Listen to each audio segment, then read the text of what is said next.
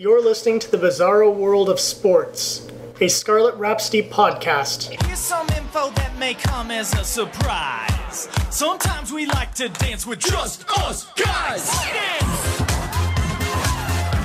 It's your boy Dan Party. It's your boy Dan Party.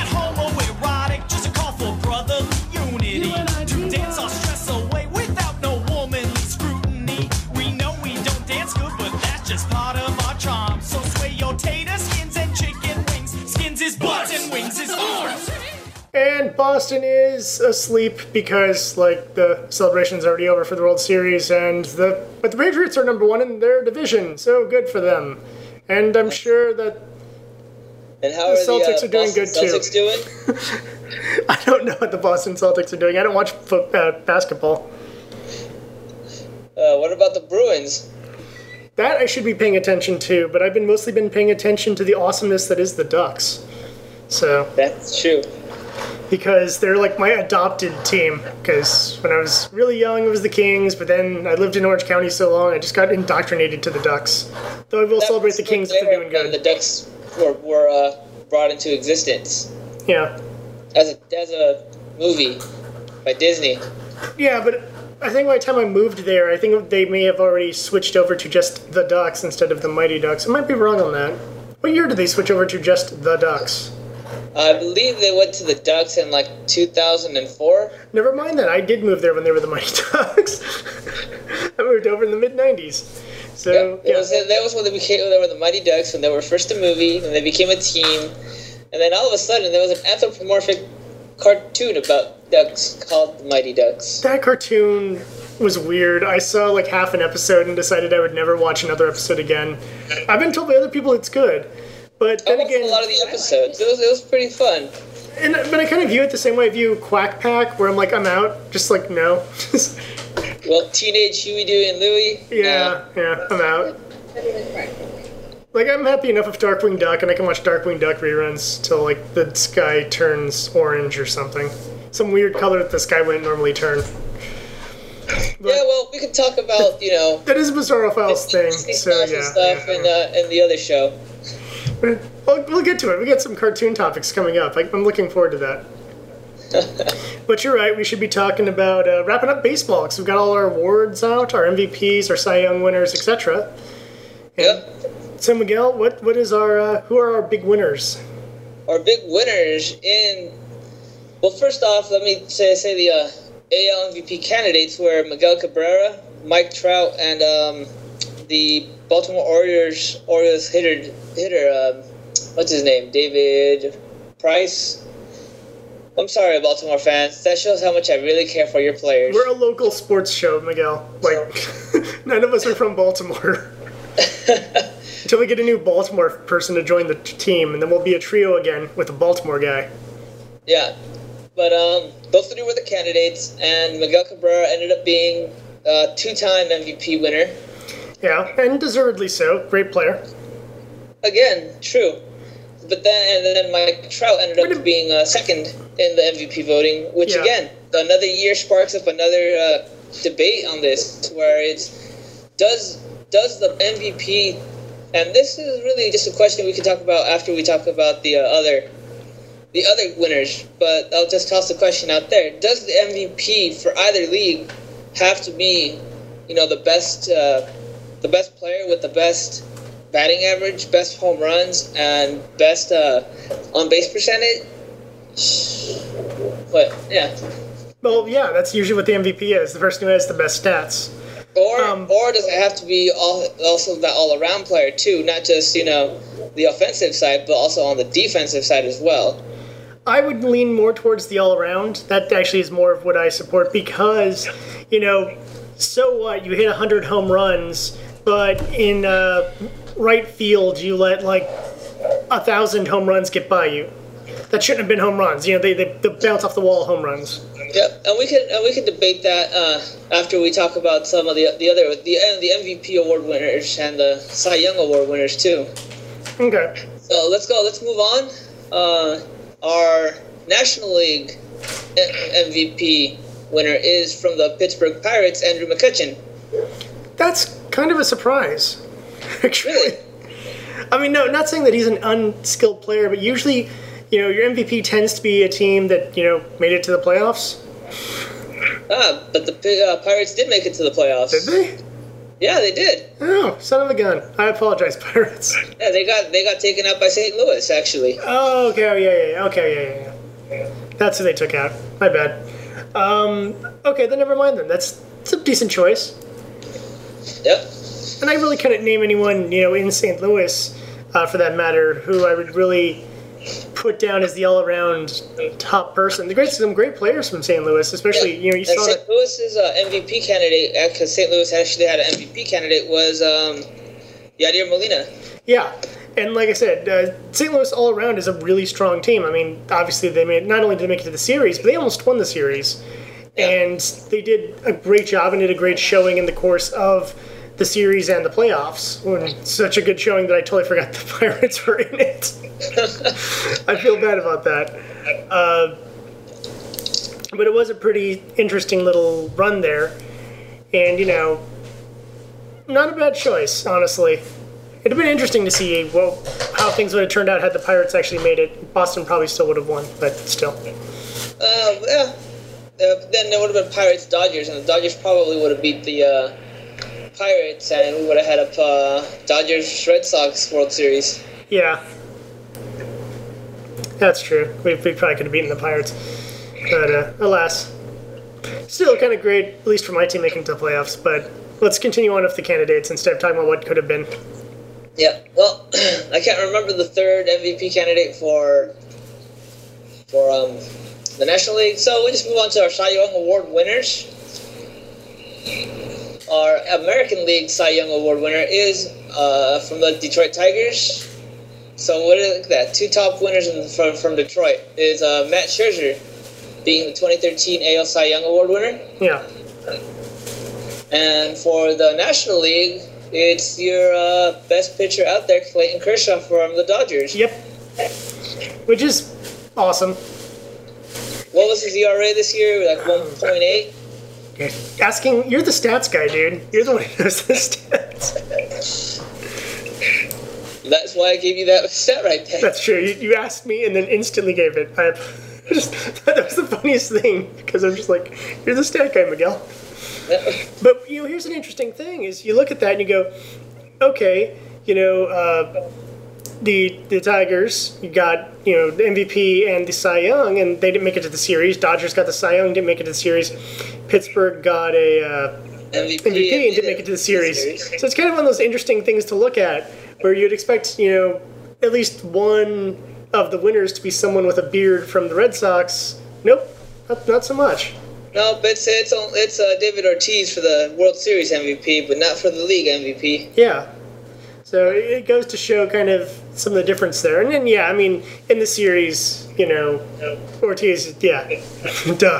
I mean, .70 batting average, a 700 batting average. Come on, Yeah.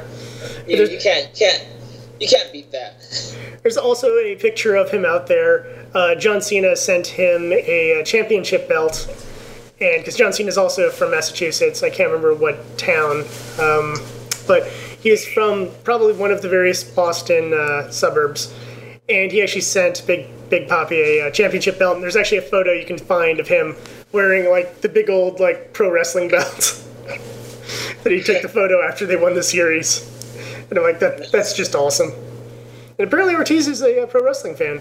That's that's what I've been told. I don't know if that's true or if John Cena is just a really big baseball fan. Not quite sure on that one, but either way, I like to believe both is true. I believe John Cena loves baseball because Boston guy, of course, he's bred to love the Red Sox and uh, or Massachusetts boy at least. Uh, and uh, you know, I could believe that Big Papi would be into wrestling. And I saw that picture and I was like, that is awesome. I should repost that onto our. Uh, maybe we'll get that to be the episode picture or something like that. Maybe. the Ortiz of the wrestling belt.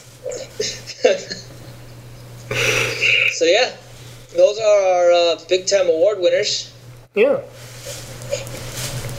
It was it was funny when uh, the World Series happened because it was more or less quiet, and then it was like midnight or one a.m. And there's just some people heading back to their apartments, and you could just hear them outside going like "woo, woo." and that was hilarious. I'm like, you know, everyone basically was like, eh, it's a work night. And then you get to like Saturday and the crazy parade, and you just couldn't make it through uh, through town. Uh, getting on the train, it was just packed like a sardine can, and you know, you, it's just how it was. The whole city went crazy on that Saturday. Uh, So I assume they did. it was pretty cool, and you know, it was just fun, kind of walking around town a little bit and just checking it out. Uh, ended up not going to the parade. Ended up being cajoled into going to uh, um, Rhode Island, but that's a story for another podcast, which was already recorded. Yeah, that's true. uh, but it was kind of cool just going around the city, and I was I was dressed as Dick Tracy for uh, the Rhode Island event, and because it was so close to Halloween, everyone was cool with it, and people were taking photos of me as I was trying to walk through the streets. Uh, it's really cool. It was great seeing the whole uh, craziness go down, and I mean, we were walking through that.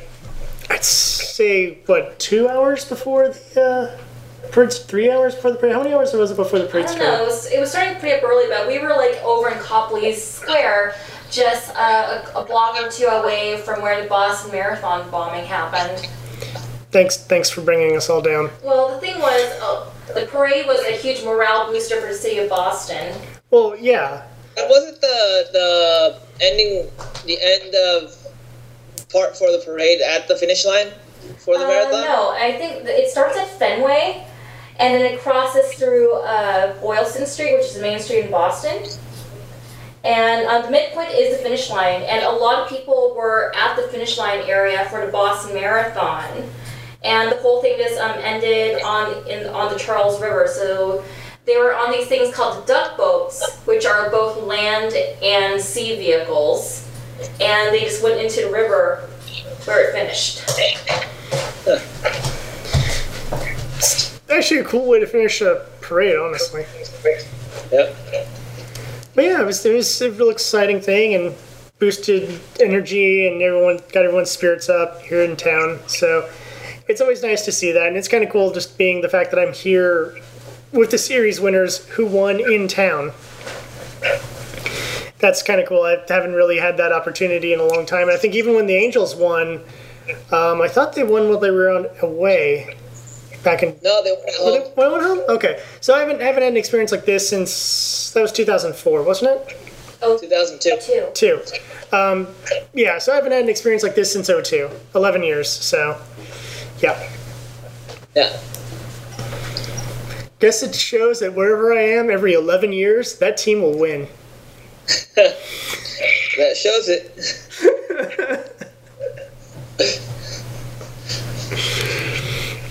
Oh yeah, I mean it's it's sad to see baseball season come to a close. Honestly, it, it is something fun to look forward to. I always like looking at the standings. Football's staying strong though, and I need to get my nose back into hockey again. Well, if it makes it feel any better, only 100 and so days until uh, pitchers and catchers report for spring training. Yep. But at least there's that. While the cold, cold winter starts to like creep up on us over here. It's only 50 degrees, It's not too bad. Oh, it's only 50? Okay, that's good. 50. Yesterday was in the 20s. So yeah, uh, let's move uh, let's move ahead onto this with some, uh, I guess, improvements with uh, the with the um, with baseball and and stuff. Uh, next year they're, they're doing replay expansion. Yeah, we, we've been kind of talking about that. Is there any new news on new news? Oh, whatever. Well, Uh, well, um, the the com- uh, the commissioner of baseball, Ben Selig, talked about uh, replay expansion, and actually, I have a have that uh, quick clip set up from MLB uh, TV, MLB.com from the MLB Network. So um, I'll play it so that way we can hear it. Hopefully, you guys catch it, and then well, we can discuss what he says after that. all right, let's hope this works. Hopefully. Let's see. Oh, hold on. No? Let me, let me just cut out this little bit here. While I'm doing the quick set. Oh, shoot. Nope.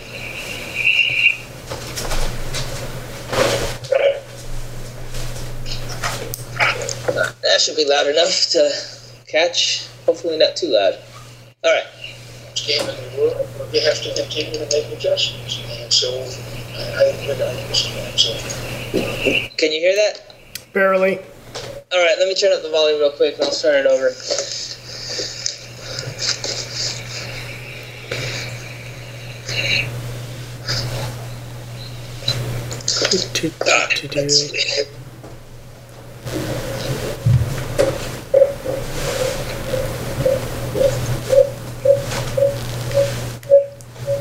All right. Here we go.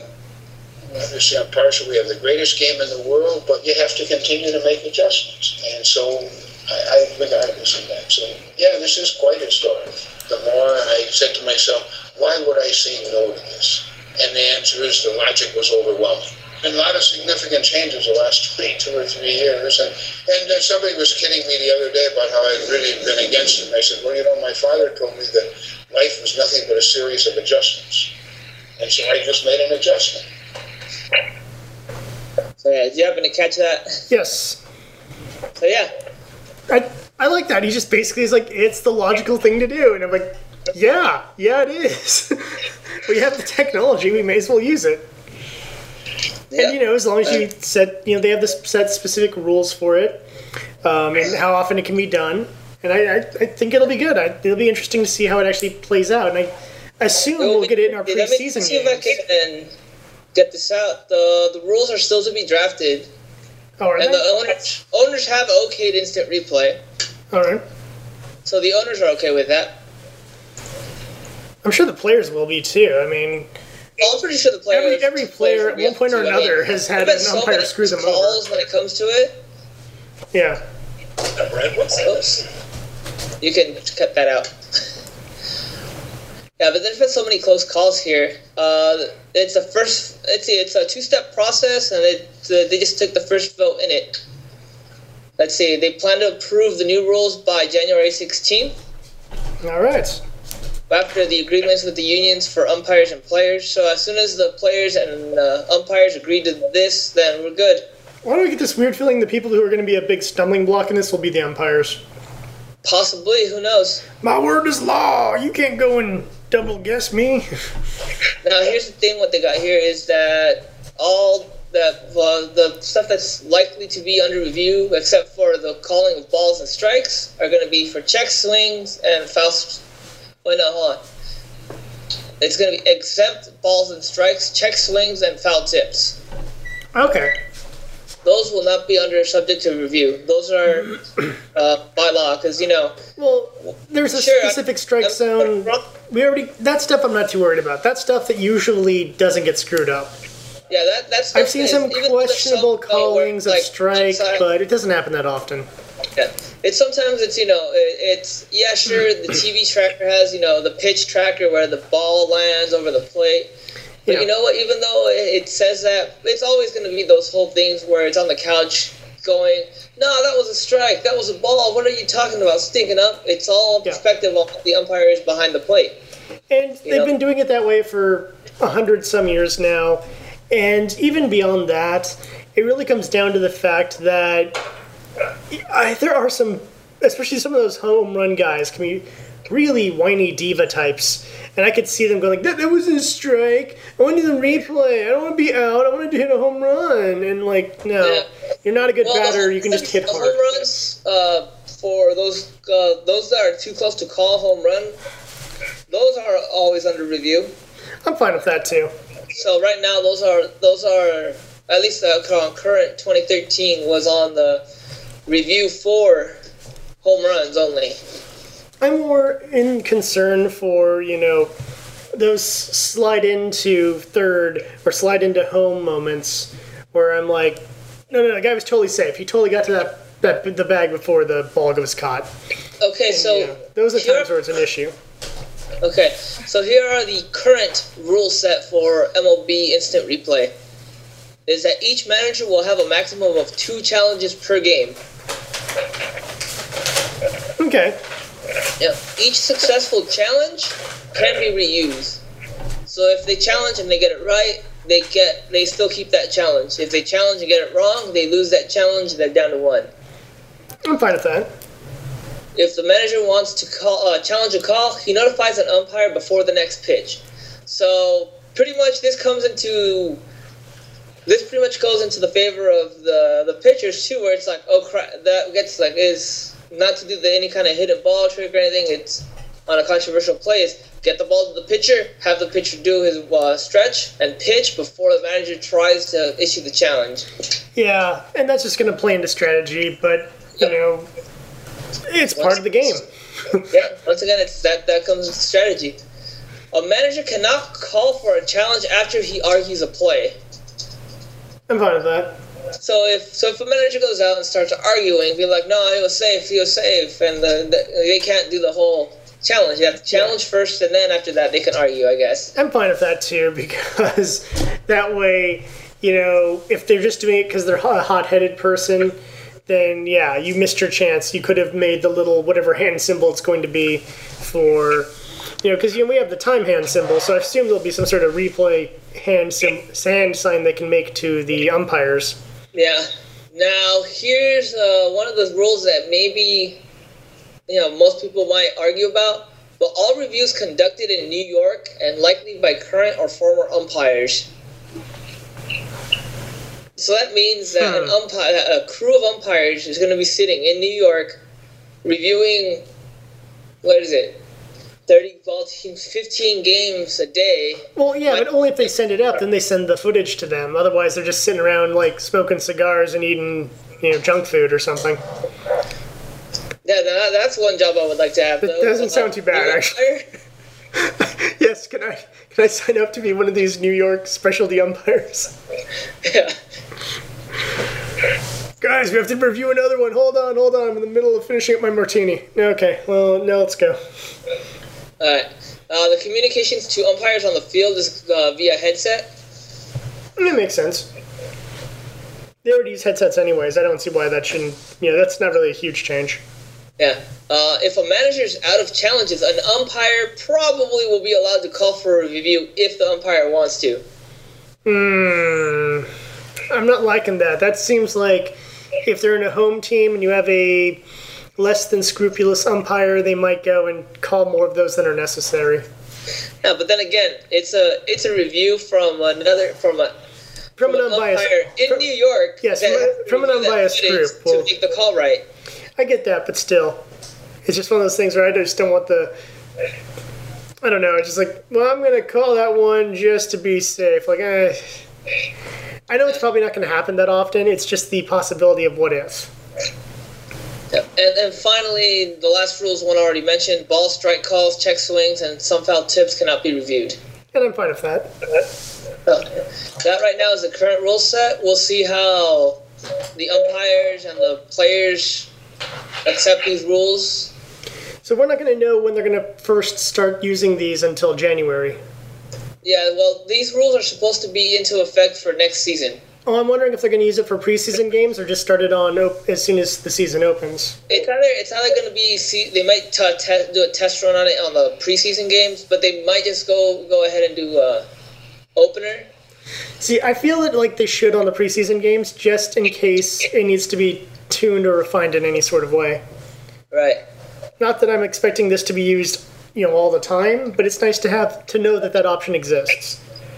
Yeah, I would say more instead of having you know the reviews conducted in New York by current umpires, they should have just a a fifth umpire. Well, they have only they have four umpires. Yeah, a fifth umpire for um that's there on the stadium to watch the games there there at the stadium itself. Well, see, I like the independent group, and, and I even like it being a group because that, that way they can actually discuss it instead of just one guy looking at it going, "Yeah, it looks safe." Yeah, true, true. So um, the New York thing is kind of odd. I'm wondering if there's if that's like the umpire union headquarters or something, or Could why, be. why New York as opposed to you know, shoot, where's the Baseball Hall of Fame? It's in um, Cooperstown. yeah, that's New York. Um, never mind. But I believe when they say New York, I mean the city and not the Yeah, state. I, I assume they mean the city, not the state, as well. But um, yeah, if, if it's in Cooperstown, then you know it's kind of as close as you're going to get to the Hall of Fame. Although, where's uh, where's the MLB headquarters, the the, the corporate headquarters? I have no clue. Because if that's in New York, then maybe that's where it's specifically going to be held at, and I think I'd be fine with that. Yeah. But yeah, I have this issue of it like being like five Yankees referees calling the plays. That would make me worried. But if it's just going to be, you know, a group of, you know, unbiased trained people, or even not trained, you know, maybe like retired umpires, um, I think it'd be fine with it. And I'm sure more information about who the uh, staff will be will will be revealed as they go through the various processes. Um, like I said, I can't imagine that the players' union wouldn't sign on to this. Umpires feels a little weird, but it seems like they're giving them a lot of power. So I think this should slide through everything pretty quick.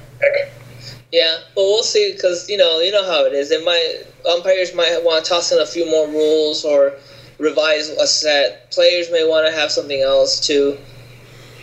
Yeah, but and especially because as I'm thinking about this now, basically managers can can call, but players can't call.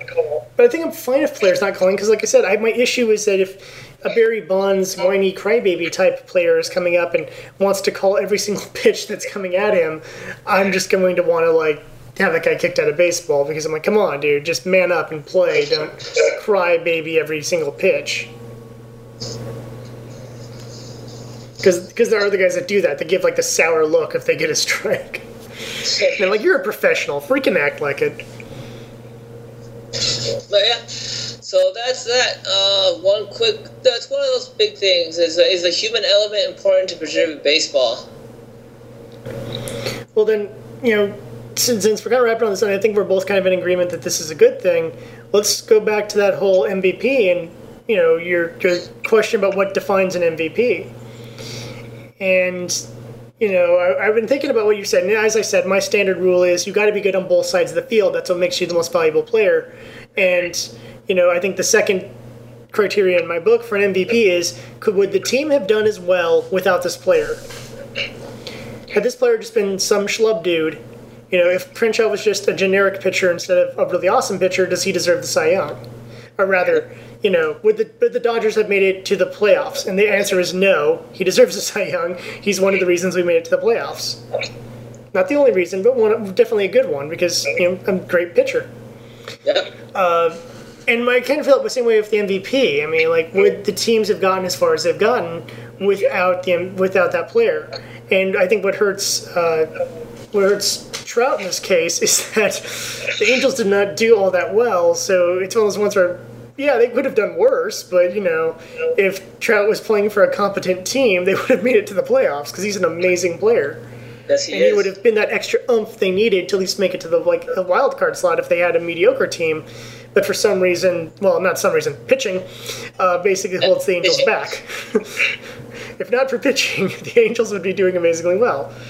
So it's one of those things where I feel that, and, and even on the, the batting side of things, I know the MVP usually goes for the power batter, but I think that you can't just be some home run hitter who's, who slacks off in right field. You know, you got to be doing a bit more than that.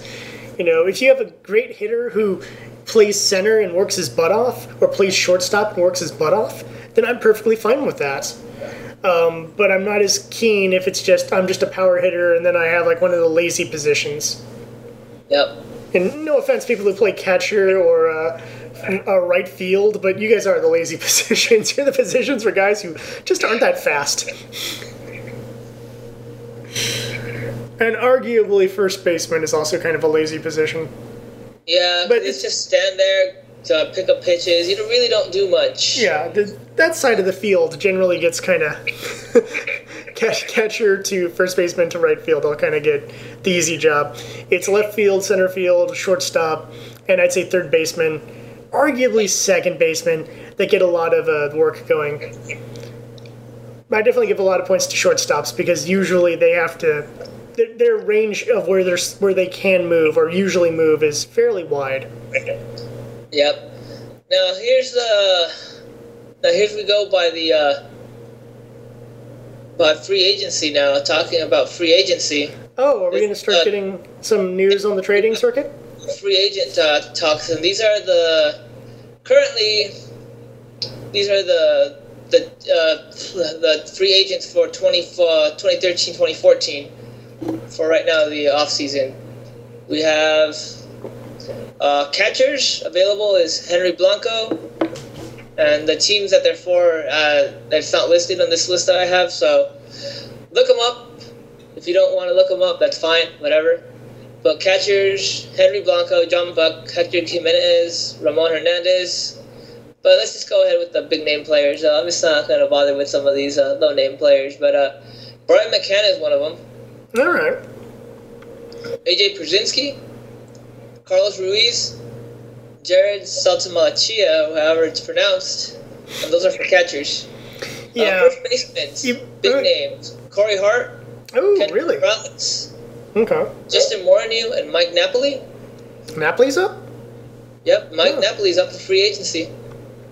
Now this is this is a nice little, uh, list as of yesterday. So Give me a nice little addition to anybody's arsenal, honestly, just for his uh, hitting abilities.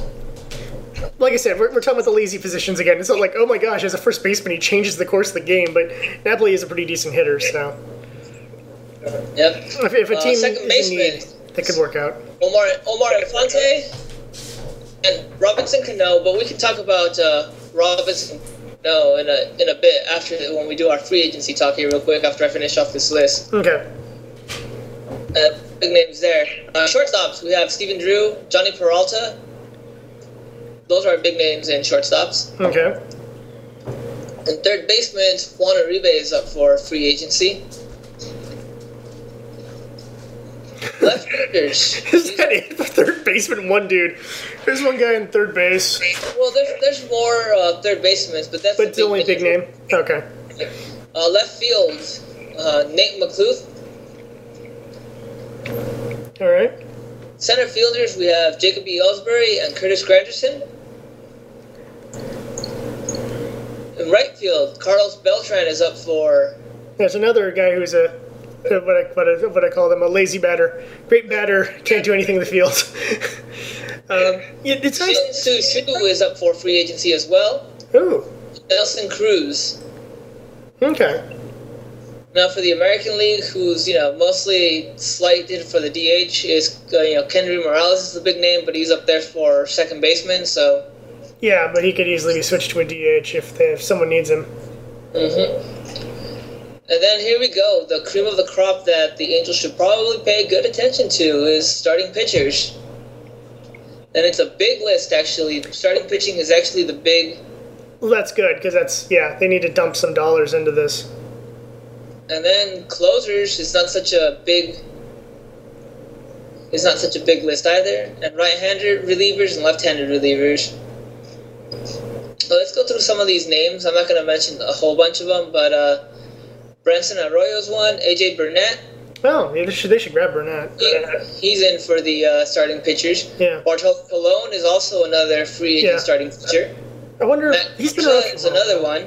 Okay. Josh Johnson, Hiroki Kuroda. Ervin Santana is also available for starting the starting pitching. There's some nice little uh, stable here if you can afford it.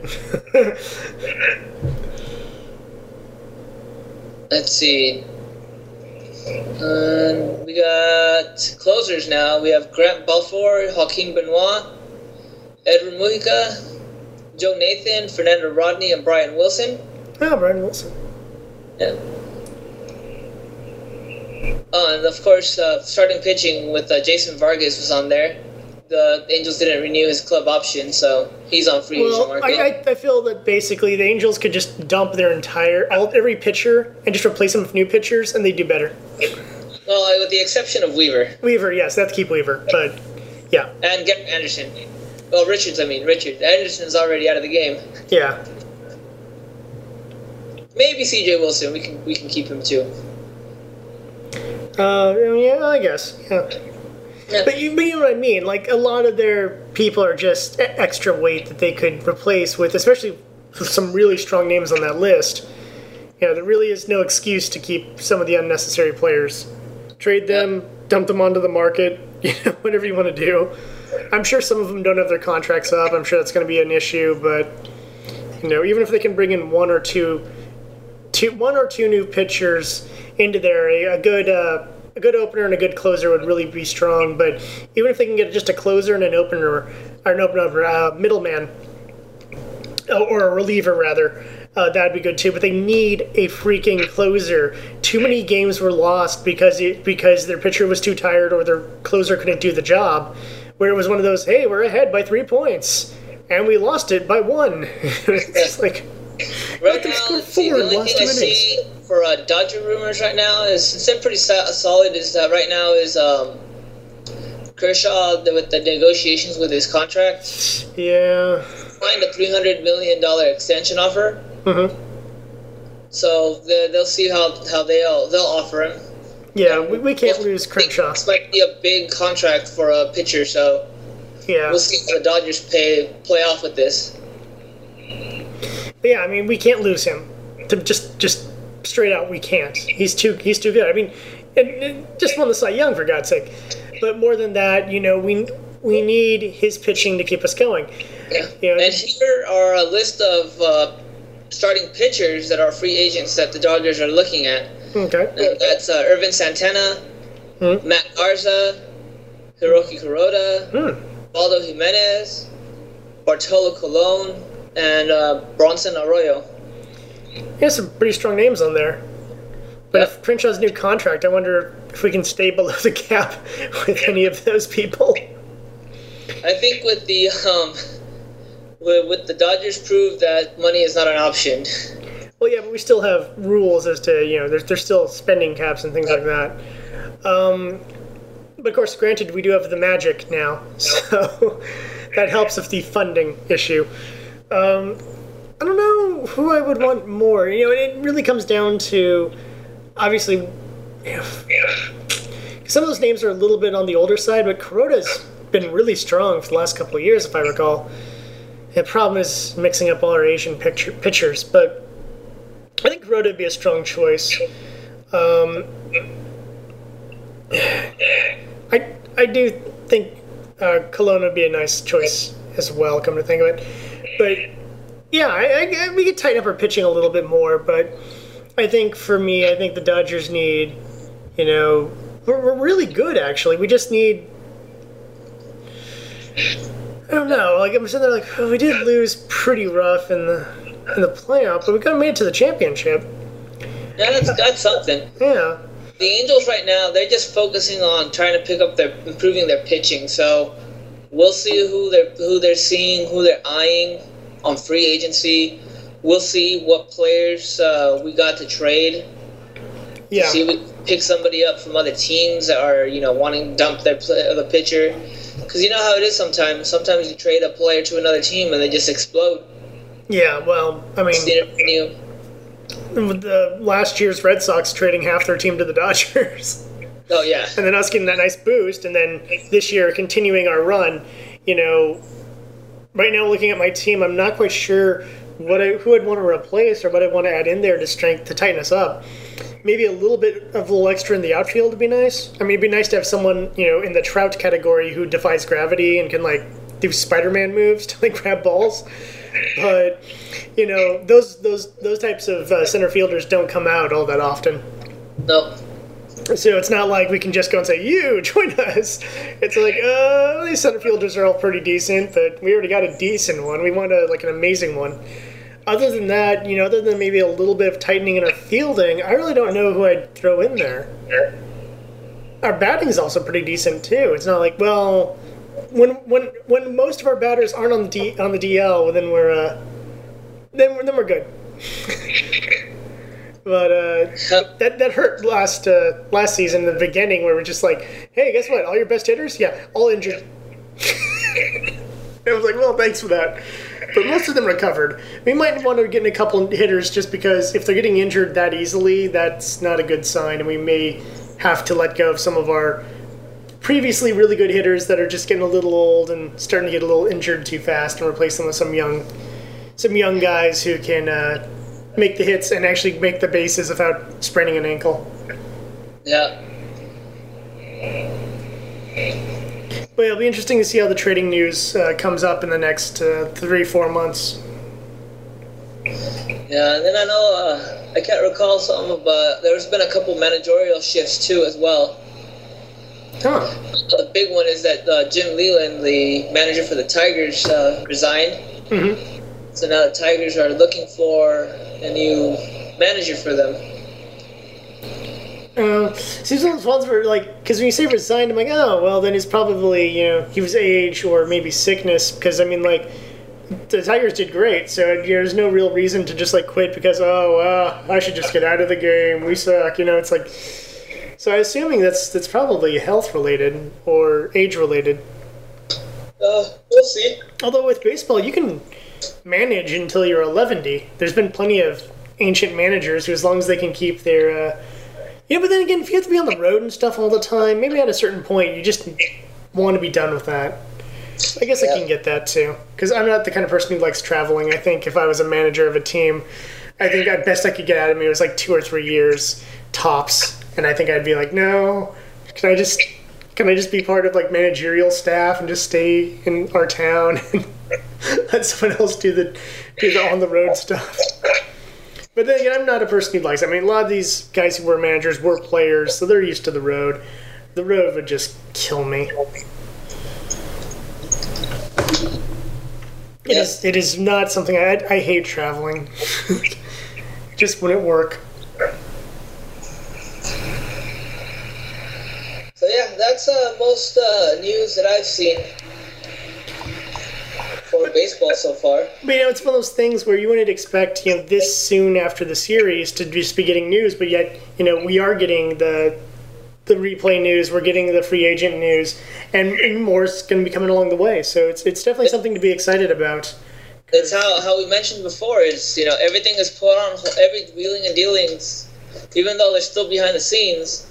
That takes a back seat to the series until it's done and over with. Give it some time to let it sink in, and then after that, boom, a flood of news from Yeah, the changes that the team has done in that time span. yep. And it's definitely you know it's just these little bits of news that keep you going until we get to opening day. Well, er, technically, uh, spring training and the uh, preseason games, which are always always just kind of fun to check out. Mhm. Because that's where you get to see a lot of the new guys and a lot of the new trades and stuff first start playing. trades, a lot of the new, And the uh, lot of guys from the from AAA fighting for a for a spot on the NL on the uh, on the majors roster. Yep. So yeah, I'm curious what kind of what rookies will be coming up this year too, just to see who's going to be coming into our teams. But yeah. I mean, there's some exciting news coming in. And, you know, every once in a while you get that, uh, you know, that that Trout level rookie, which he now is the current like standard of like, look, if you're a super rookie, you're you're basically you got to be Trout. like, yeah. you got to do this like insane uh, uh, fielding skills, be a great, be a fairly a fairly decent batter, and then an amazing base runner. Oh yeah, base running is one of the strong suits. Yeah. Like he's not like he's some sort of home run king or anything like that. No, he, he's just a good hitter who then can just run like a maniac. Yeah. If his bat doesn't get the job done, his legs do. Yep. So I mean that's right now that is my current standard, and obviously it's a rookie that most people listening to the show would know who he is. So I don't have to go and reference some sort of super rookie from like the '80s or something. They're going to be like, who? Yeah. Well, I mean, I did talk about him a lot last year. Well, yeah, but, there, but so did I, and I wasn't even an Angels fan. it's just he was such a phenomenon; it was amazing. And then you know, seeing this rookie head off to uh, the All Star game, you know, and, and just that little, that little moment of his interview was like, oh, you know, because whoever it was uh, from the Yankees was the head of, um, was the coach for uh, the AL team. No, it was the um. Was It the- was uh. It was a Tigers. It was uh. Last year? Yeah, Jim Leyland was the that was uh, AL was. Oh. It's because the, the managers for the All Star game are the managers that uh, manage the World Series. Oh yeah, yeah, yeah. yeah. Um, I remember who it was. It was someone else from the Yankees was there, and he was commenting how awesome it was to be, you know, in the same bull, not bullpen, but uh, to be on the same bench with him because. You know, he always wanted to play for the Yankees, and at that moment of that interview, I said, like, and as soon as his contract with the Angels is up, he is getting sniped by the Yankees. I bet they have a little counter, like games left until until Trout is a free agent. Ah, but that's assuming the Angels don't give uh, Trout a good, uh, good uh, extension, good deal on his contract. You know. Yeah, and if you know how he feels about you know playing uh, for the Angels, um, and, and Well, the big thing it has to come down to is he's already played two years, and there were two years that were subpar. Here comes year three. If I, it, and the thing is, if year three doesn't end up being a phenomenal year where they end up making a playoff run, yeah, year four, year five, you might not see the the same caliber of player from Trout until he's traded off or free agent up into another team. Well, yeah, and you know even if the Angels do offer to extend his contract, he can always say no. Yeah. So it, it depends. know and then, then do the uh, and test the uh, market, see how the market is. Yeah, and the, the thing is with, with him, you know, like I said, there's certain players who say, "Oh, I love you know living in insert city." Like there's certain players who are that way. You know, uh, famously, Mike Piazza said he didn't want to leave LA. And look at that, he went to the Mets. Well, yeah, but that's because management made some stupid choices, including getting rid of one of our one of our best hitters at the time. I was gonna go and like talk about his like fielding. I'm like, oh no, wait, he was a catcher. Never mind. his fielding skills of catching a ball. Congratulations, you can do the most basic part of the sport. Um, but he talked about how he, he famously you know did the whole like I don't I don't want to go like if I could stay here forever I would. And so there's always that possibility that that Trout might be in that category, going like, yeah, you know, we might not be the best team, but I really like living here. But like I said, if, if he went to free market, the Yankees are going to go like, here's a giant sack of monies. Would you like to play for us? We need new players because our team sucks right now. Yeah, they're old. Yeah.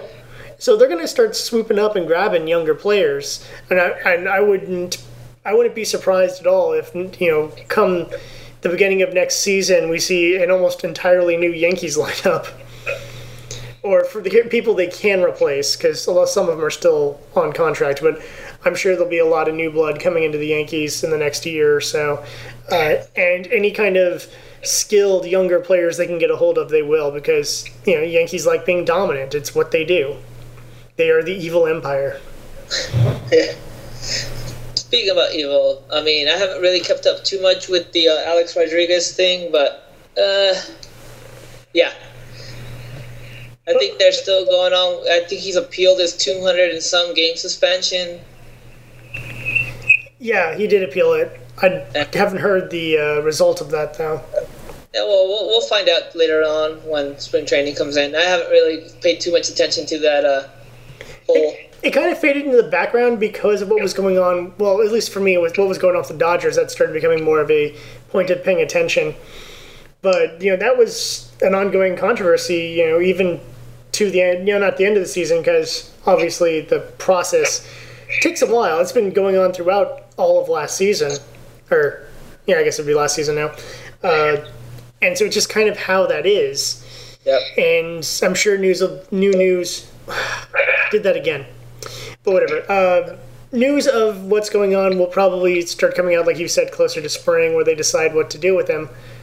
And you know, I I don't know because like obviously he was obviously doing, you know, there's evidence as to what he was doing. And Yeah. so it's not one of those things where it's just like, well, you know, yeah, you could possibly no. It's it's there, there's evidence, and so you know that, that's kind of it. And then his basic line of like, I didn't know that was illegal, and I go, lies, lies. You you couldn't have not known that. It's like that'd be like someone in football being all like. Oh, I didn't, I didn't, or no, no, no, that was just stick of baseball. That would be like a, uh, that'd like adding t- tarring up and going like, I didn't know that was illegal, and it's like you didn't know tarring was illegal. The- the- Yeah, the- no, the- target is illegal. it's been illegal for like 50, 60, Help 70, grip the ball better. yeah, it's been illegal for how many decades now? Well, for a while now. I know you can use. I know you can use. You know, pine tar to get a good grip on your bat. I understand that. You don't want to have your bat flying into the stands. yeah, but you can't use it on the ball. Yeah. And so, you know, it'd be one of those things if someone, you know, specific, if a pitcher came up and said, I didn't know that was illegal, I'm like, no, you can't play the sport and not know that's. A... or, or, or, you know, if a batter, like, decided to take the bat with him as he crossed the bases and hit each player along the way, you know, like that scene from uh, Problem Child then uh, you know, and, and you, if the batter went, I didn't know that was against the rules. I'm like, yes, you did. You, you can't be a professional and not know that. Yep. God, I can't believe I just referenced Problem Child. Well, you did. You got to live with it now. Yeah, I, I, I am. I'm ashamed, but in my defense, like everyone who was like young at the time saw that movie. That or Sandlot. Sandlot was way better, but Sandlot came a couple of years later, anyways. But Sandlot at least was a fun baseball movie. That wasn't even. That was like one scene is when he's playing little league and just decides to run the bases like hitting everyone with a baseball bat. Um, while the Sandlot, like the kids knew how to play the freaking game Yep. and just had like that crazy summer adventure that like I've never had because it's only happened in movies. Yep. All right then. So moving on. How are other how are other sports looking like before we hit into football and uh, some of the fun controversy in there? Well, hockey. Let's see how things are going in hockey quack, land. Quack quack quack quack quack quack quack. No, there's a good and a bad. The Ducks right now are on a two-game losing streak. Yeah, I know. But on the plus side, the Kings are starting up their start are starting up their win streak again. Yeah, it's it's great to see both Southern California teams uh, being pretty decent this year. Yep. But we'll see where and it ends up. the but- Ducks actually have uh, have uh, league leading in points right now too. Oh, nice. They are 21 game points. So they are the ones with the most points in the league right now. All right. And it's really strange when you sit there, you're like 21, and I'm like, that's kind of low. And then I think for a second, I'm like, yeah, but it's hockey, and you could win a hockey game one to zero. In fact, more often than not, you find a one to zero game or a two to one game. You know, it's not like you get these super high scoring games. I remember, I can't remember, I think it was back at the, the pond when it was still the pond. Uh, and they used to have a thing that if like if like a player performs a hat trick, like everyone who attended got like some sort of really Or something. it was some sort of nifty thing. I can't remember what it was. And it was like, what are the odds of any player on the Ducks ever performing a hat trick? but, you know, it's not like, I, I'm pretty sure it's happened. I, I don't know the full stats over all the years of the Ducks, and they've been around for a while now. I'm sure at some point that's happened. I don't know if it's happened at a home game, but I'm pretty sure at some point or another we've gotten a, a Ducks hat trick. They're not unheard of. At some point. Yeah.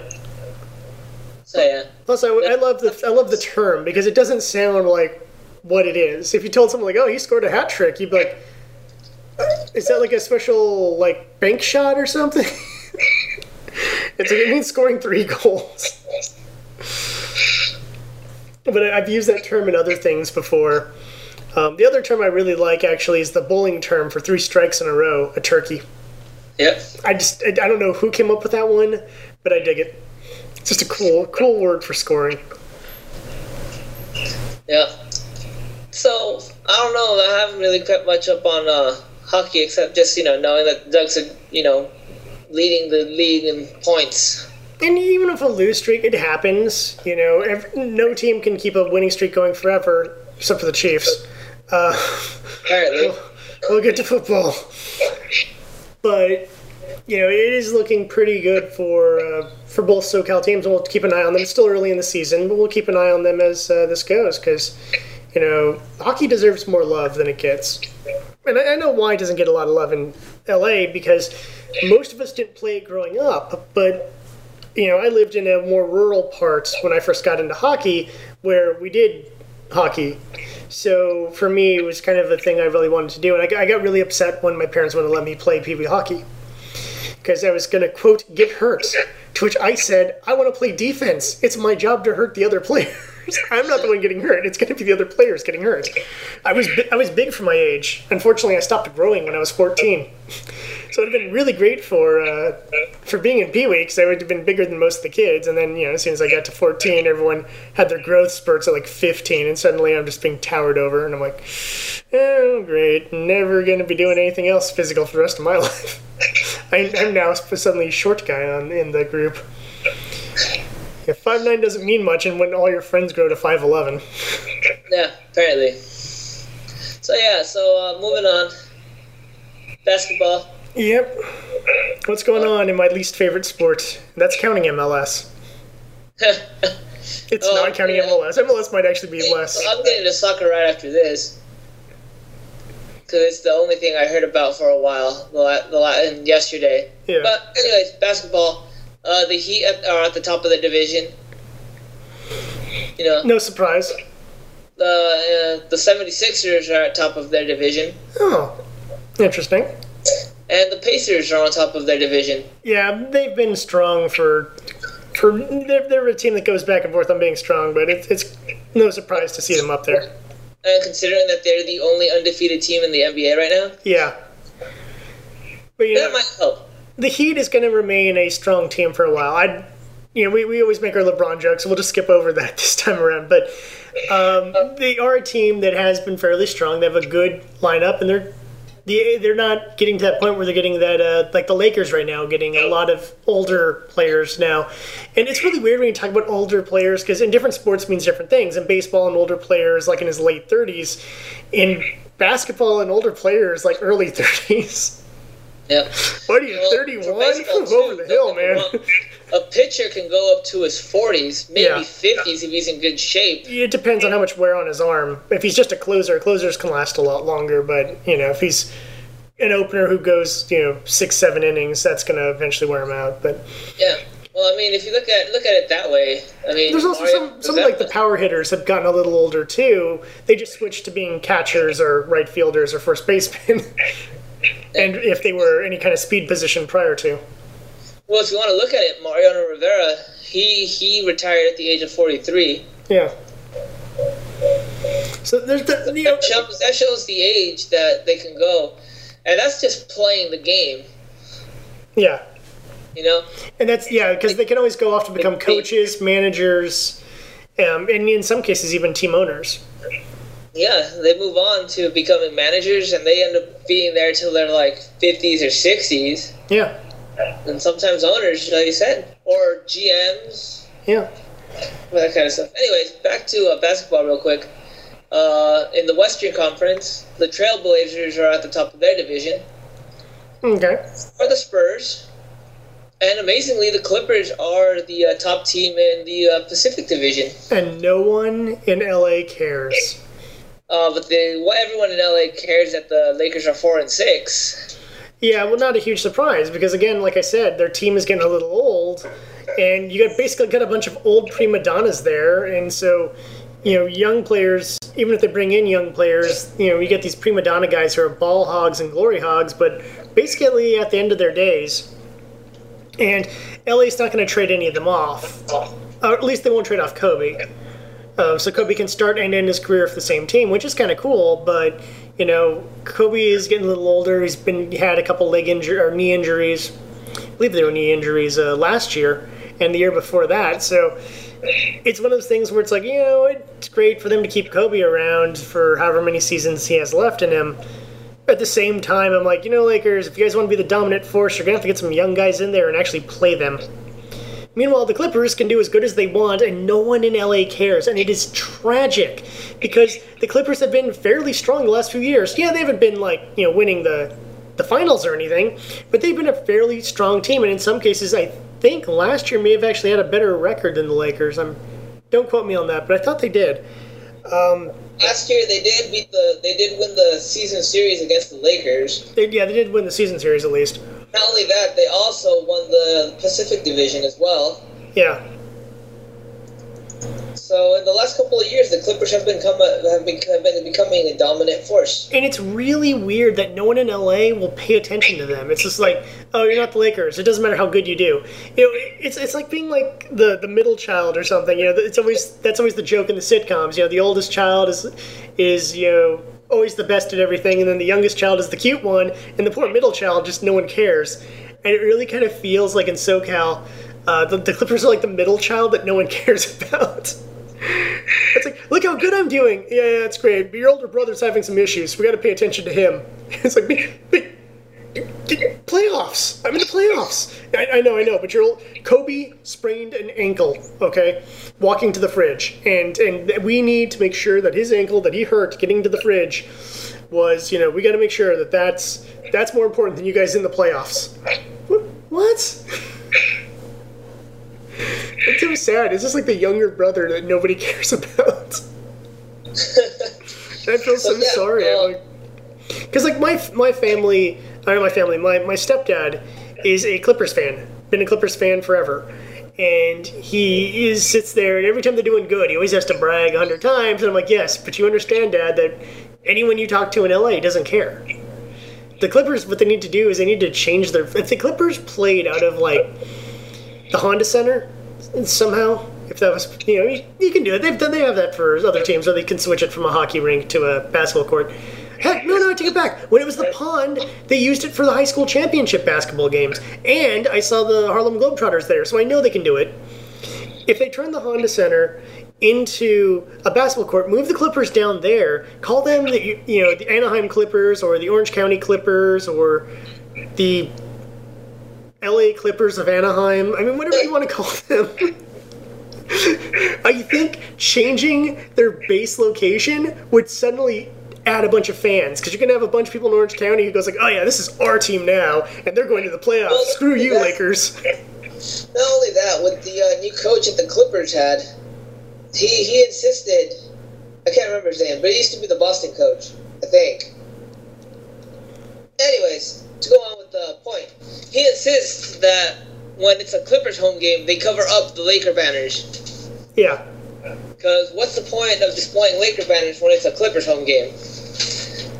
telling you, I don't know what what's required, but if they moved the team to the Honda Center, and even if they still stayed the LA Clippers and they just played out of the Honda Center, I wouldn't care. But they'd get a huge new fan base, and they could actually just put up a bunch of Clippers stuff and not have to worry about having to cover up Lakers stuff. Just make it the new place. You know, it's the home of the Clippers and the Ducks. That sounds awesome. The Duck Clippers. Yeah. Plus, plus, I'll, I'll say it this way: had they been playing out of there back when it was the pond, back when you know, because I was going to to Ducks games back in the day, because I had a lot of friends like the Ducks. Let's talk about that in previous episodes. If the Clippers were playing out of there in high school, I probably would have been dragged to several Clippers games by my stepdad. And I'd probably be more of a basketball fan than I actually am. Well, because I'm not a basketball fan at all. Um, I probably would have become one just out of like, well, I watched like 40 Clippers games when I was in high school and junior high and stuff. So, yeah, I'm uh, go Clips. But you know, I didn't. I went to junior high in a place where people were with uh, some guys who were into hockey. Then I went to high school with more friends who were into hockey, and so guess what? I kind of got into hockey, but never. It was never as dominant to me as basket, basketball, as football or baseball. But that's because I had family pushing football and baseball onto me, while I didn't have family pushing hockey. I just had friends. Um, and my family and my stepdad never tried to push basketball on me because I don't know actually. No idea why he tried to push that on me. So, you know, but like I said, that's what they need to do. They Clippers move to the freaking Honda Center. I'm sure they can schedule games with the Ducks that aren't going to interfere. It'll be fine. It's the same way it was it was with with the Kings. They have to have games scheduled where they don't interfere. Yeah, well, yeah. It, it would make things less complicated out of the Staples Center too, because now instead of having Clippers, Kings, and uh, Lakers all in the same place, you just have the Kings and the Lakers, and then you know it's easier to we, do. we end up getting this whole you know uh, Lakers Lakers Kings versus Clippers Ducks. Yeah. But And then again, it'd be kind of fun. it play up for rivalry a little bit more, and like I said, because Orange County generally has an anti-LA stance, because you know we're like again, it's that whole like ignored little brother. Because we're sitting there going like, it's like LA gets all the popularity and fame, and we're like, we have Disneyland, and Knott's Berry Farm, and Boysenberry Jam. What else do you want from us? How are we viewed as the as the idiot younger brother? No, no, no. That we're the middle child who's ignored because everyone loves LA, and in San Diego everyone likes, and then Orange County's stuck right in the middle. No one cares about us at all. and we're like Disneyland nuts. Boysenberry, our own unique berry. You can't get it in like any places that you can't get Knott's Jam. You cannot get boysenberry, and which which hurts me because you know I love my peanut butter and jelly sandwiches, and I'm living in a place where I can't have boysenberries, and it, it just kills me a little bit inside. Cause I'm like I want a freaking boysenberry jam. We have to like buy like five bottles of that, and, like just ship them to myself. There we go now. my, my secret, my secret hidden stash of boysenberry jam. Uh, well, it's time to move on. We've got uh, soccer to talk about. Go Chivas, USA. Woo. Oh wait, no, No, I live in uh, Boston now. Viva la Revolution! No. No. Because that's our team. Our team's the Revolution. Okay. I forgot that Boston has that team too. I, I forgot. I forgot it. I was told by someone when I made my comment about uh, Boston dominance with John Cena, uh, the Red Sox, and then the Patriots uh, top of their league, which they're still top of their division. You know, and I was like, well, what's next? Is, is our, you know, are the Celtics going to go through and kick some butt? Are we going to have the Bruins like get the Stanley Cup, or do, do we even have a Major League Soccer team? And then someone replied, yes, we do. They're called the Revolution. I'm like, that's awesome. that makes way more sense. The Boston Revolution. Okay, yeah, cool. You know, 1776, got that. Versus like you know, L.A. Galaxy, which I'm like, Galaxy. Oh, because movie stars, stars, Galaxy. Is that what it's? I don't know. Just, it just seems like an odd choice of name. And I know we've gone through other, we went through the names of different teams, and like half the teams have that weird Chivas USA kind of thing where they're just like a word, and it just Yeah. annoys me. So, anyways, um, I'm gonna go ahead and talk about World Cup 2014 Brazil. Oh, real soccer. Real soccer. MLS doesn't Uh, count, but like World Cup it counts because I've I went as a side story. I went to E3 uh, the year. Um, I want to say it was the South Africa. Was it South Africa? or Whatever it was. I believe it might have been uh, Japan. No, No, it wasn't. Japan was here. It was the 2014. Uh, it was a 2010 World Cup. Yeah, it was the 2010 World Cup. Um, I thought that was South Africa. I might be wrong on that. But basically, like That, I think that might have been South Africa. you have all like the all the newest video games and at a little lounge with like a big screen tv set up with a couple big screen tvs set up with a couple different uh, whatever games were going on at the time and literally that lounge was always packed Yeah. and i'm like was- guys was- we can look at like this new Skyrim game they're working on. Or not Skyrim wasn't out yet. Uh, what was the big one from Bethesda? Oh, we have, we have Fallout Vegas from Bethesda. We have like the 3DS, and you're watching freaking soccer. Yep, it's it, it was in South Africa, and it was the birth of the Vuvuzelas. Yeah, yeah. And then, you know, like on the other hallway, we had uh, Konami showing off a Lord of Shadows and a couple other big titles. I think when new Assassin, when I think that was the showing off of Assassin's Creed Brotherhood or Revelations, one of the two. Uh, too. And so there were some big titles being showed off, shown off, and yet that lounge was always packed with people like standing on top of people to see the TVs. And I'm like, guys, it's it's called a cell phone. You can just click it, and then it'll show you the score. So, anyways, let me go ahead and talk about some stuff because we got teams that are in, teams that are out. But I'm just going to talk about the t- few teams that are in, and a big game that was played yesterday. Okay. A bunch of big, a lot of big games were played yesterday, but a really big one because I heard a lot about it. And well, come on, it's obvious. Uh, these are the teams that are in right now currently. It's Iran, South Korea, Japan, Australia. See Okay. the teams, the teams that are in for the F for the in the CAF for Africa, the, those qualifiers are going to be determined next week. Okay. the teams for the for the South American uh, division, I guess it would be, is the teams that are in is that Brazil is in because since they're the host country, they're automatically in. I don't like that. That's lame. Their team could totally suck, but because they're in, they get in, and so someone, you know, Argentina or whatever, loses their chance because Well, Argentina is in, so they don't Woo. lose their chance. and Colombia, Chile, and Ecuador are all in. Yeah. I have no connections to any of these countries at all. And right now, there was a bu- there was a, a bubble play, which was Jordan Jordan plays Uruguay for uh, the, one of the final spots yesterday, and I believe I've had that score pulled up here.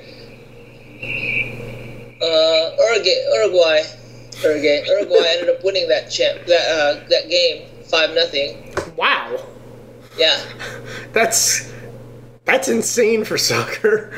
so that uh, so that kind of gets uh, puts Uruguay up on the notch for the uh, final playoff spot. Okay. In the European League, European Division, Mhm. the, the teams that are in are Belgium, Italy, Germany, the Netherlands, Switzerland, Russia, Bosnia, and Bosnia and Herzegovina. They're, they're together. England and then Spain. Oh yeah, Spain's always in. England's usually pretty strong.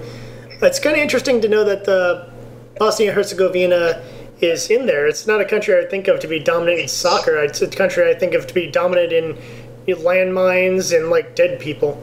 So good, good for them.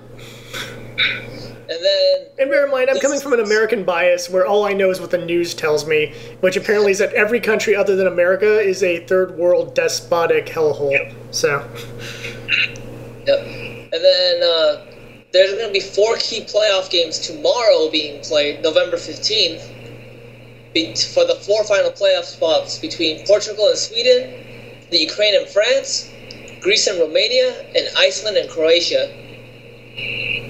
As I read it off, those are the matchups. all right. So it looks like things are starting to come together for uh, the 2014. Uh, I can't call it a season because it's not really a tournament. I guess is the proper word. In the Oceania League, um, there is there may be the the there was a game played. They only had a possible they only had a possible half a World Cup berth, which that means that that division has to play another team in another division for that for that one spot. Huh. And that potential play team was New uh, New Zealand.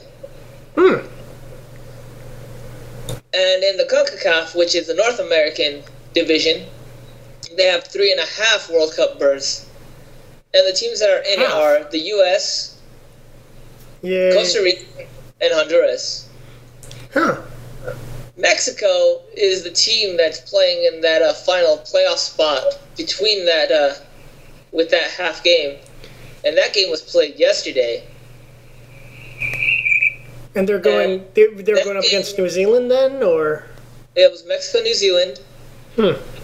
and that game was played yesterday, and Mexico won the ba- the the matchup five to one. Wow.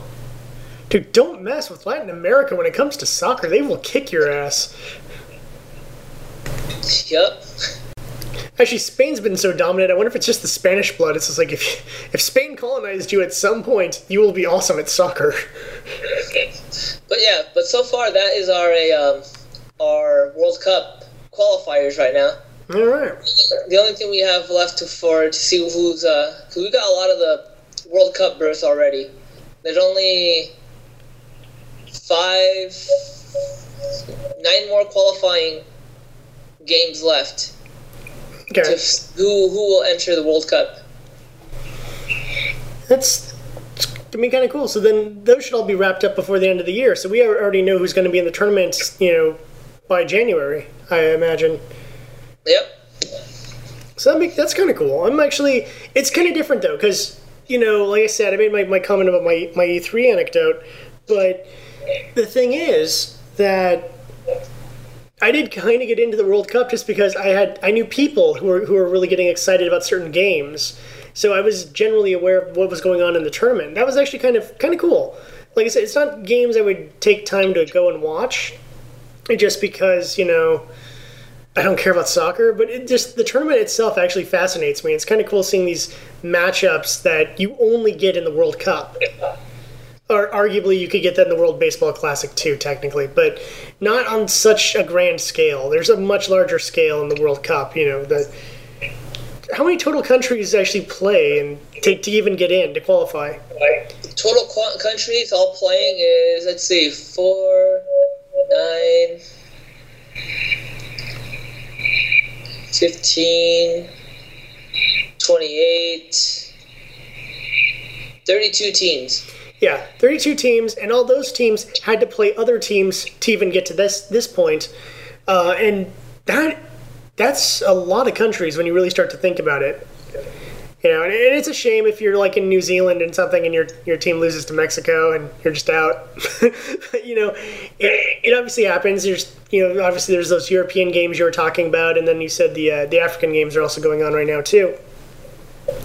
So, you know, there's a lot of countries that are actually involved in this, you know, whole tournament, and it's kind of kind of impressive actually. And I think I like it because it's really it's this in the Olympics, you know, for the times where you really get to see almost every country, not all, not because that's like there's 200 plus countries in the world, but a good chunk of the countries of the world playing against each other.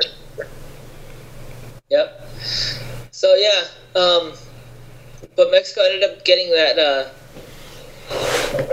the, the for the intercontinent playoffs, the Jordan versus Uruguay and Mexico versus New Zealand.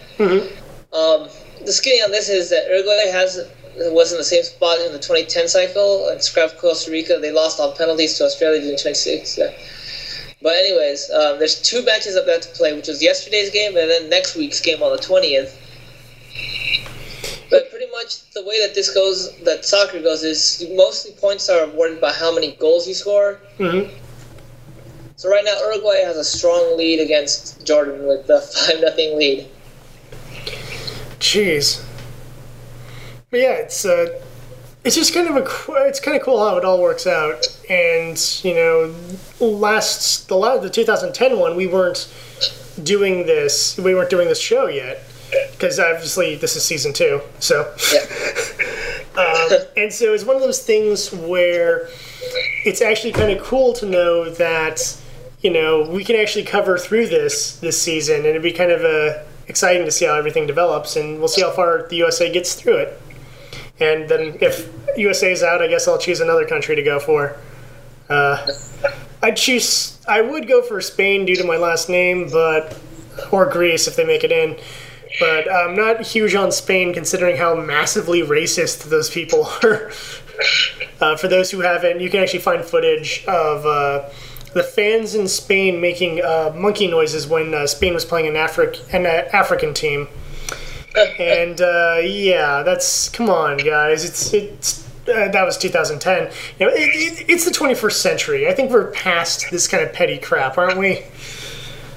Aren't we the civilized world at this point? We're not like you know, we're, we're not ancient Rome. You know, we're not throwing people to lions. Let's kind of get over stupid things like that. Just saying.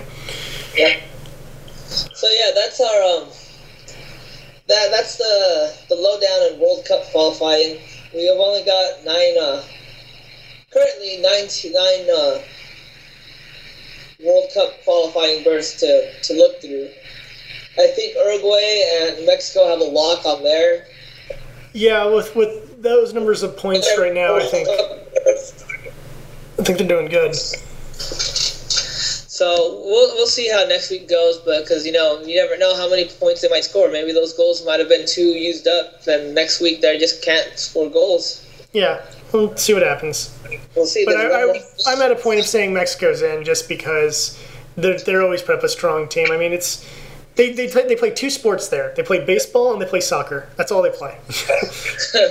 you know, Mexico not really known for its golfers, not really known for its ice hockey players, not really known for its basketball players, but there's some amazing baseball players and some amazing soccer players that come out of there. So, you know, and I'm sure New Zealand is good for stuff too.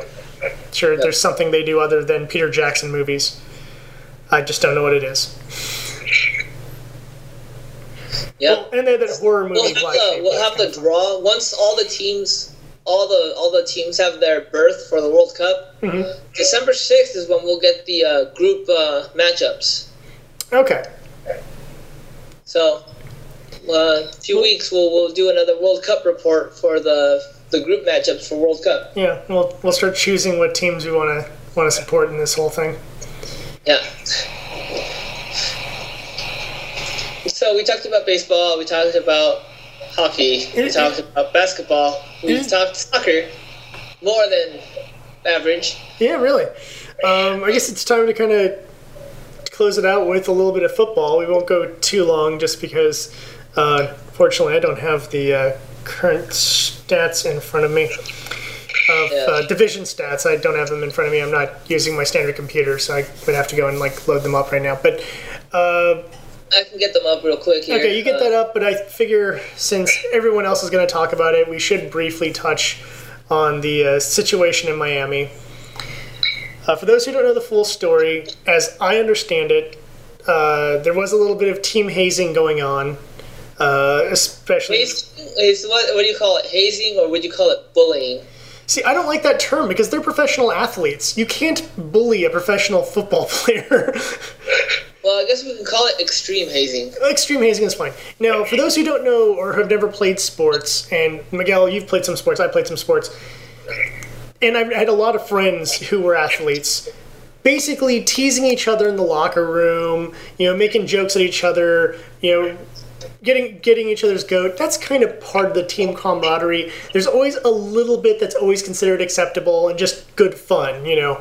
There's a certain level you can go making some jokes, you know, if, someone strikes out, you know, making a snide comment about them striking out or, you know, if a kicker misses the field goal, you know, there's there's there's they're going to hear a little bit about that in the locker room. It's just going to happen. That's kind of how it is or you know whatever your sport is there's always some sort of little hazing going on between guys. It's just it, that's just how guys are.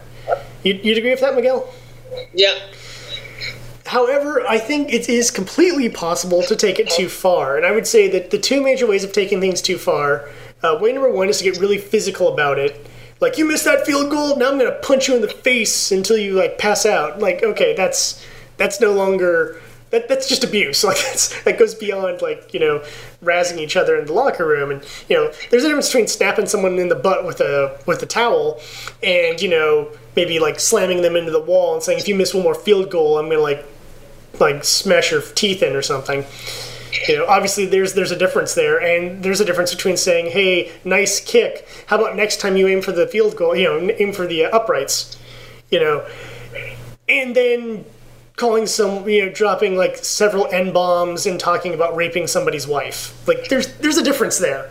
And Yeah. unfortunately in miami we got the n bombs and talking about raping somebody's wife. So that kind of crosses a major line there that i'm like dude maybe drop down on those steroids or maybe go see a therapist about whatever issues are causing you to say that kind of crap because that's taking things too far and i don't like the fact that some people are like he was bullied in the locker room because i'm like you can't bully a ripped out football player I- don't care. Like you can't do it. Like in my mind, the guy who gets bullied, short fat kid gets bullied. You know, um, awkward girl who doesn't fit in with the other girls gets bullied. You know, not not big ripped out dude. Ripped out dude doesn't get bullied. You know, I don't I don't want to hear that word associated with someone who's big and strong. And I mean, granted, um, the player's a quarterback, isn't he? So he's not like the he's not like a linebacker or something. But even still, it's not one of those things wherein. I don't know. He was a receiver, wasn't it? He was a receiver or quarterback. What was the position of uh, the guy who's leaving the Dolphins? Oh, uh, Richie Incognito, right? No, he's the one who, who's causing the problem. Who's the Oh, Jonathan Martin. He was the kicker. kicker? Thank you. So the kicker isn't like the biggest, strongest guy. So yes, uh, Incognito probably has a good fifty pounds of muscle on uh, the kicker guy, but it's still one of those things wherein I have difficulty comprehending that in my brain. But that doesn't mean you can't take the the razzing or the hazing or whatever to a too much of an extreme. And I feel that there is an extreme, and I think this actually crossed that barrier. If he just made like insults about him not being able to kick right, or you know, made belittling comments about like his skills on the field or something like that, I think I'd be fine with that. But you know, when you start throwing like race into it, like in an extreme, just racism for the sake of racism, not like, you know, I don't know, me call, if I called Miguel like a lazy Mexican or something like that, I think that's fine. But if I just start calling you other like more offensive terms, I think you know obviously that'd be crossing a line. And I mean, obviously you wouldn't care because we've been friends for a while now. But in terms of if we were in the locker room, I would know better than to drop any kind of weird Mexican racial slurs at you, which is not my style, anyways. And also at the same time too, I mean, you, you got you got you got to look at that too as well as like we're friends. So you could I couldn't let you get away with saying that. Yeah, You know, even if it's in the locker room and we're messing around, it's just the two of us. But if a third person comes in and tries to be the same way, that's when it's gonna be a stop. That's when it's gonna just be stopped right there. yeah, I, I with me or you or both of us, we'd be like, you stop right there. yeah. That's not cool. I'm make, I'm we're I'm giving him a hard time because you know we're friends and he may be messed up and whatever. He'll do the same thing to me if I made a, you know some sort of major mistake too. Clearly, and, and I've heard other reports coming in that Incognito is not like the um, nicest or easiest person to get along with. It sounds like this is just like one of many people he's treated this way, and that's that's on him. You know, he the Dolphins should probably well, one, he's a uh, PR nightmare. Get get rid of him. But I think these reports are basically going to kind of end his career. I don't know what team would want to take on a, the Eagles. The Eagles will take him. So you just trade him to the Eagles and then just move on. Because you know, regardless of how good he is on the field, you don't want someone bringing that kind of negativity and uh, both media negativity and negativity just generally into the room. You don't want the team feeling like they should leave because one guy is just being an asshole. And that's what he is. He's just being an asshole. True. And so, So, anyways, uh, Incognito filed a uh, non-injury grievance against the team, against the Dolphins. okay. So, yeah, But yeah, and pretty much, you know, the Players Association released a statement today saying, you know, you know, this is all under his rights under the collective bargaining agreement. You know, so he has the right to challenge it. But we'll see how the um, how, how the arbitrator decides to rule on it. You know. yeah. Well, the thing is this: when there's recordings, that's hard to argue with. Not only that, um, also that the uh, the bullied player Yeah. uh, Jonathan Martin is meeting up with uh, the lead investigator on Friday tomorrow Yeah. in New York about these.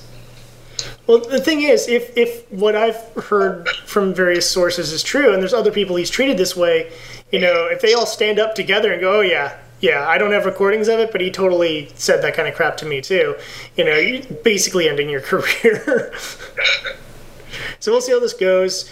Uh, he deserves whatever. Well, it's one of those one, weird ones where I'm like, he deserves what he gets. But then if he gets off, then like I, I totally have to eat my words and be like, well, he didn't deserve that. But he, what he does deserves he definitely deserves to be fired or traded off or something. Just he's a PR nightmare. The Dolphins aren't even doing that good. They they deserve they don't deserve this. You know, it's, it's the same thing last year with uh, Ocho Cinco in uh, preseason where he was where he went through the trouble of the law and uh, basically. By the way, it annoys the hell out of me that his name is Eight Two. but whatever. Right we've, we've had our discussion on that one in our jokes on that one, but he had his issues with the law, and they basically were just like, "You're cut," and and supposedly he wasn't doing as well during a training season, but he's a guy who already had an established career. I could see him half-assing it during training, thinking, "Well, I'm a name. Why wouldn't they want to? Why wouldn't they want to keep me? I'm a former Patriot. Thank you very much." You know, and they they basically used his performance in training to not be up to it but you know that was all due to the charges why would you want to keep a player why would you want to have a player on your team who has charges and who's going to be nothing but a media nightmare and here's another thing like this again where it's just like yeah we got another media nightmare let's just get rid of this guy regardless of what happens in terms of his standing with the league Yep. Not only that, the uh, the league is looking into uh, into put into hazing.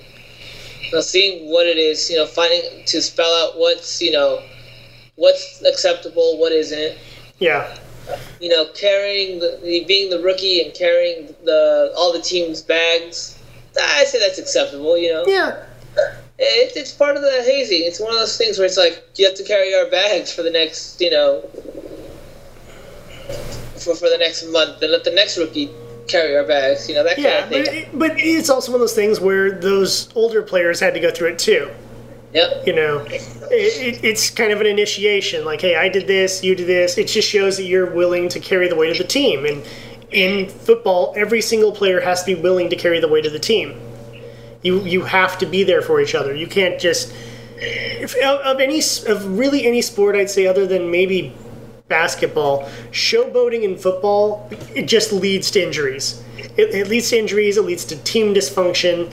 And, and I'd say basketball is the next one I'd really put in that category where if you're the showboat, you're you're just going to get hurt. You're going to have the team pissed off. You know, it's one of those things where you guys have to have each other's backs. You know, I, I would say in other sports, and you know, it's probably not as big of an issue. Um, though I think some people would argue hockey, and I, I would I would probably agree with that too. But um, definitely in football, it, it's very much a I got your back. You know, I'll take that hit so that the quarterback can throw the ball in time. Like I will take that hit so that the receiver can actually get out and catch the ball. You know, it's all about being able the to running back can break through the gap we just made for him. yeah, it's all about I will put my body on the line for you. So I get this the physical physical stuff, saying like, look, you're going to f- literally carry our weight, so that on the field you will figuratively carry our weight. And and I'm fine with that, you know. But if they if while he's doing that they start chucking like rocks at him, then yeah, you're you're crossing a line. and you know it there is a fine line, and obviously it's going to change person to person. Uh, there's definitely going to be people who, you know, will put up with more than other people will. But, you know, obviously don't don't go making like lewd comments about a guy's wife. That's that's one of those that's one of those guy rules we've had for a while. You know, you don't hit on another guy's girl. That's just the rule. Especially if it's a friend or a teammate, you don't do that. That that breaks the rules. You know, and, and I'm like not even hitting on, like even just making those kinds of comments. You know, it's, it's just that goes. I mean, not saying like she's pretty, whatever. That's your generic thing. But I mean, saying like, ah, man, I want to take your wife. Uh, after the game, I'm going to totally bang your wife. You know, it's just like, eh, not cool, bro. Don't don't say that. That that crosses the line. Yeah, it's not cool at all. you know, it, it's definitely one of those kinds of things where it's going to be one of those fine lines, and it's interesting to see how the investigation turns up and what kind of stuff happens. And hopefully, this doesn't get to one of those extremes where you know one offhanded comment suddenly someone gets fined, you know, five thousand dollars because they made an offhand remark at the receiver who fumbled the ball Yeah. or did- actually more of a miss missed the catch or dropped the catch, you know, because fumbling's more usually associated with a quarterback. But you know, if a quarterback fumbles, you know, and somebody goes like, "Hey, way to go, dumbass Butterfingers," you know, and suddenly they get fined five thousand dollars for that, I'm like, no, that I I think it, that's just part of how it is. That's dudes being dudes. But you know, if the guy instead, you know, tells the guy off and pushes him into a wall, then yeah, I fine, fine him the five thousand dollars or whatever the the fees is going to end up being at the end of this, because yeah, it, that's that's crossing a line. He's already uh, Incognito's already losing two hundred thousand dollars for every game he's not playing. Good. So, anyways, uh, let's go with the uh, standings, huh? Yeah, you got them. Yep. All right, I was looking at them earlier, so uh, I know a few of the things, you know. So let's let's get them. Let's go through our uh, top teams since All right. we're kind of long on time this episode. It's uh, just the top teams in each division. So that way we can cut it short and call it a night. Uh, AFC East, the Patriots are sitting atop at seven and two. yep, still staying strong.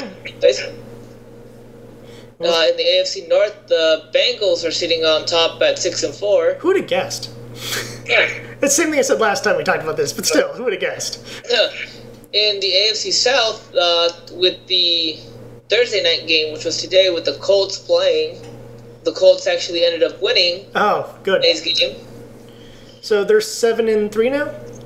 eight and three. Eight and oh three. yeah, seven and three, seven and three. I'm sorry, they had a Um, bye week, so they are seven Yeah, and three. They're- They're seven and three, and they were playing against Tennessee today, which is the number two in that division. So it, winning that game was kind of a good thing because that separates the gap between the two of them just a bit more, and that's always helpful in you know when we're going to get more closer to playoffs and with over what is this week thirteen?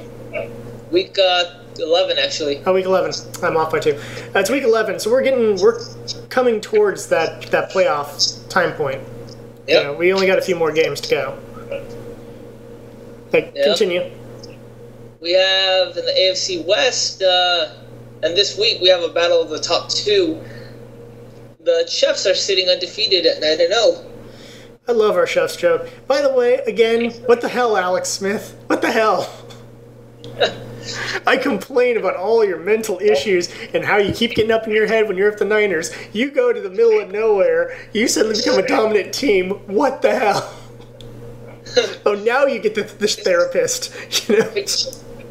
It comes down. It comes down to how, how how I mentioned before. It might be you know this was a team that was low low on the end, so they might not expect too much from me. So I'm not gonna. So the pressure's off to perform. Yeah. I, I, I mean, it really is because he's a player who gets so up in his head. If he just has that mentality, like, it's the Chiefs. We never go to the Super Bowl. I'm not worried. Whatevs. And not that, he's also in a division that doesn't have the Giants. That's true too. Well, conference, but you know what I mean. They could still meet in the Super Bowl, and that's just going to screw everything up. No, no, they won't. Actually, if you look at the Giants standing, uh, they're not going to be in the Super Bowl this year. they're mathematically eliminated. I'm fairly certain because I think Yeah. they're like three and nine or something, uh, or three and seven or something like that. somewhere around there, I guess. Um, so that's on the AFC side, and we're actually going to have a big matchup between the Chiefs and the Broncos this week. Oh, I gotta watch that. That's gonna be our game of the week there. Yep. Of course, granted, neither of us are in the market for that. so we'll see what happens. So we'll see. Maybe we might get it. We might not. We'll see how that goes. Yeah. Uh, now on to the NFC. NFC East has a uh, two-way tie now, with the Eagles and the Cowboys at five and five, Yeah. Woo! Go teams I hate. and a two-way tie for uh, last place between the Redskins and Giants at three and six. oh, three and six. Excuse me. Uh, yeah, that's uh, that's just sad. Yeah. We're seeing none of them in the playoffs. Um, I mean, I guess technically, which you're going to get the top person of that uh, division probably getting into something, but like that's just sad standings. Like you should not be the top team at like five and five. That's no, sorry, that's not a top team. Yeah. Uh, NFC North, we have the Detroit Lions Yeah, but, three. yeah, who've been doing pretty good. Yep. NFC South, the uh, Saints are up there at seven and two. Yeah, who my Niners take on uh, this Sunday, which is not a game I'm looking forward to because Saints have been really good this year. Yeah. And lastly, NFC West, the uh, Ni- the Niners are unfortunately in second at six and three. Yeah, which isn't bad. That's still a decent record. That's still enough to try to get into you know playoffs, Yeah, wild card. Uh, but the number one team is the Seahawks at nine and one. yeah. And so, I mean, they've been good the last few years. I think they finally got everything together, and it looks like they're going to try to dominate through this year. And that'd be terrifying if we actually have to go up against them in the playoffs because we'll get horribly crushed. On the good side, the Ravens have not been doing particularly well this year, so that, that does put me in a happy zone. Suck it, Ravens. Yeah. So, So yeah, that's that's the standings now. We had to run through them quickly because we're Yeah, we're short on time, but you know, interesting seeing how things are shaping up. And as we're getting towards the playoffs, obviously we're going to have to pay attention to this. And I'm glad the uh, I'm glad your team won. I'm glad Luck had his luck going. We'll see how my Niners do on Sunday, and you know, let's just try to, you know, yep. just try to try because we're second place. So you know, there's only so much we can say. But hey, if it's a uh, Indianapolis Super Bowl, I'm right by your side, man. Regardless of who they play. Depends on who they play. Yeah. Unless, We'll see. you know, I mean, it it, that we do only have five more games on the docket after this week, Yep. so we'll see. Five games are a lot. The Niners have already gotten their bye week out of the way. The Seahawks have yet to get their bye week. Yep. So we'll, we'll see how things go. And we had a good winning streak there going for a while until last weekend when uh, we lost for the first time in a while, and then I'm worried about this game. I mean, you never know what's going to happen. That's the thing about football. You really never know. I mean, heck, if you take a look at the Buccaneers and and um, what's the other one? Uh, Jacksonville. is it Jacksonville? Yeah, both Yep. of whom were like nothing, and now they both have one win. So you know, you never know what happens in football. Yeah, just like how it is. The Chiefs might get their loss Yeah, this weekend. well, we'll see what happens. Yep. Plus, they're going up against, uh, you know, they're taking on the Broncos, right? Yep, they're taking on the Broncos. Yeah, that's not an easy team to beat because uh, the old man's been doing pretty good. Yeah. As much as we make jokes, the Broncos have been pretty damn strong. And you can't uh, you can't argue the fact that the season opening game that he played, he did set a record. Yep. So, all right. I, I think that'll wrap up football for tonight because we had so much to talk about other things. But, you know, when you have controversies, when you got some exciting baseball news, and when, heck, even the World Cup, you know, obviously the show's going to run a little long. Yep. Plus, we need to stop skipping weeks. It's really, I think, more of what we need to do. Yeah, that's really how we do. It's okay when we're in baseball season because every week is kind of the same. Yeah, you, you need the, the gaps. But now that we're in football season, hockey season, and basketball season, we're going to have to tighten up our schedule, which we will, folks. This is the beginning of the tightened up schedule time period. Yep. We're getting close to playoffs, so we got to get more coverage. So until next time, uh, good week of sports, and we'll get another good week out of it, hopefully. And go Niners. And until next time, I'm Jared from Miguel saying, that's the game. We're talking softball from Maine to San Diego. Talking softball.